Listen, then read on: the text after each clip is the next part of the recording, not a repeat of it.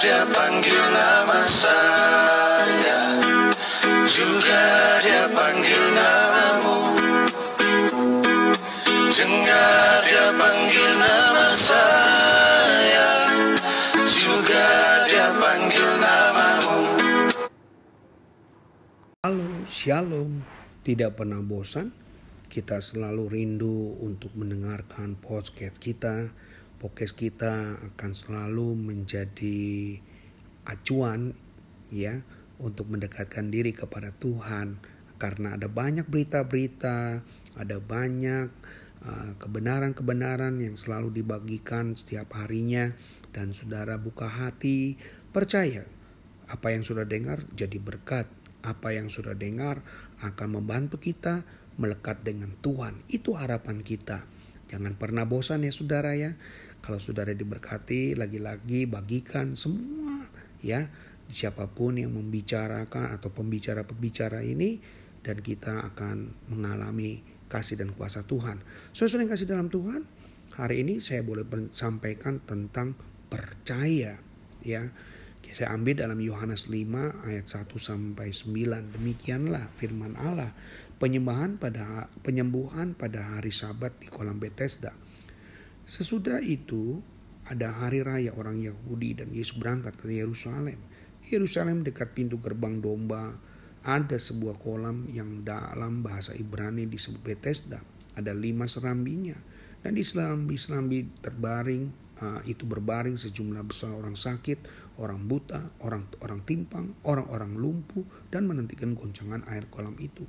Sebab waktu-waktu turun malaikat Tuhan ke kolam itu dan menggoncangkan air itu, barang siapa yang terdahulu masuk ke dalamnya sesudah goncangan air itu menjadi sembuh apa pun juga penyakitnya. Di situ ada seorang yang sudah 38 tahun lamanya sakit. Ketika Yesus melihat orang itu berbaring di situ dan karena dia tahu bahwa ia telah lama dalam keadaan itu, berkatalah ia kepadanya, "Maukah engkau sembuh?" Jawab orang sakit itu kepadanya, "Tuhan, tidak ada orang yang menurunkan aku ke dalam kolam itu apabila airnya mulai menggoncang." Dan sementara aku menuju ke kolam itu, orang lain sudah turun mendahului aku. Kata Yesus kepadanya, bangunlah, angkatlah tilammu dan berjalanlah. Dan pada hari itu juga sembuhlah orang itu. Lalu ia mengangkat tilamnya dan berjalan.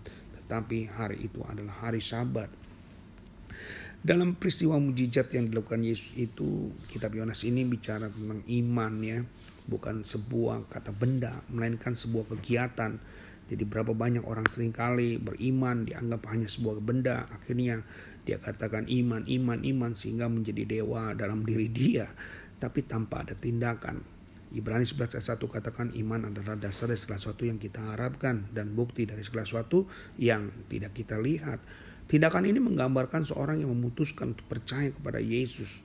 Ya, sampai dia katakan Tuhan. Ya ini luar biasa loh saudara ya. Waktu pembicaraan orang ini di ayat yang ketujuh dia bilang Tuhan tidak ada orang yang menurutkan aku. Ini satu pengenalan saudara. Dia tahu yang bicara ini siapa.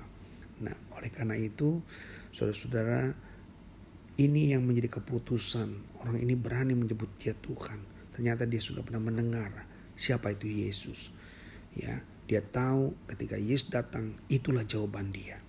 Perkataan instruksinya dia bertindak atas Iya, perintahnya Tuhan.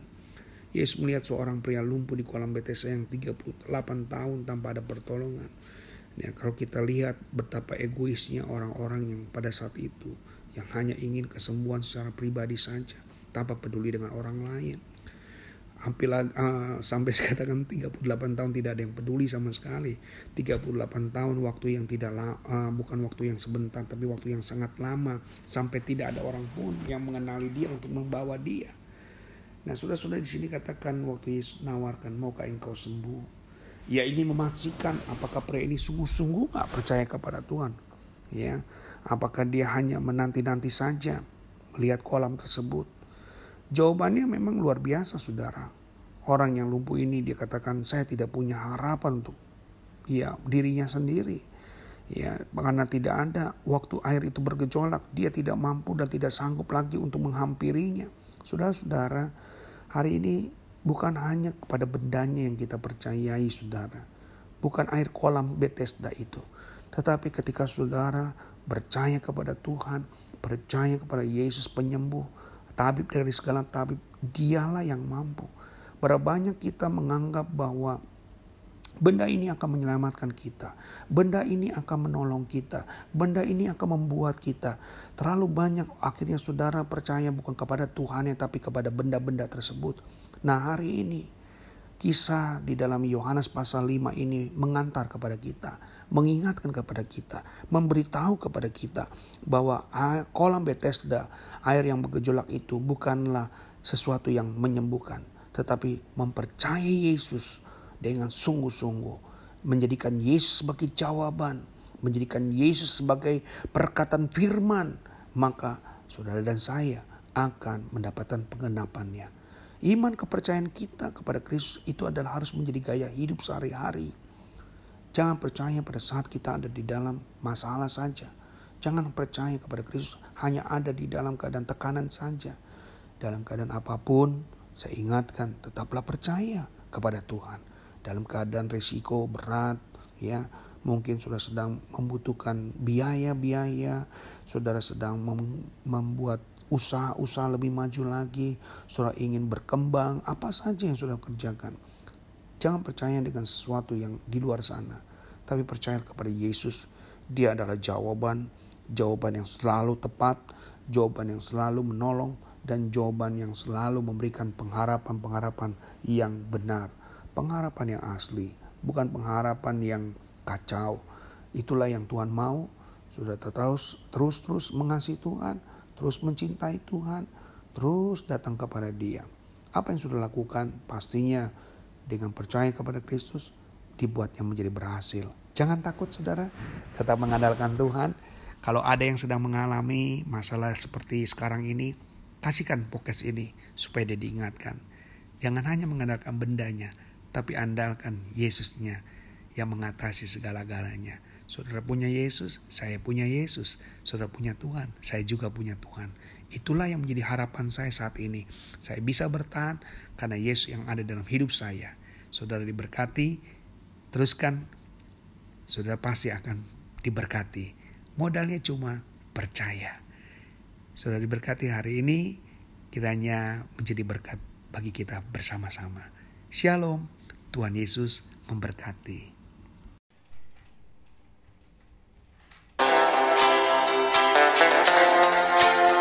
Sampai jumpa esok hari.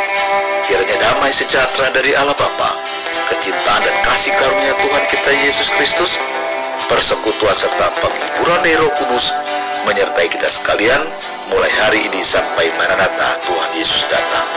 Amin.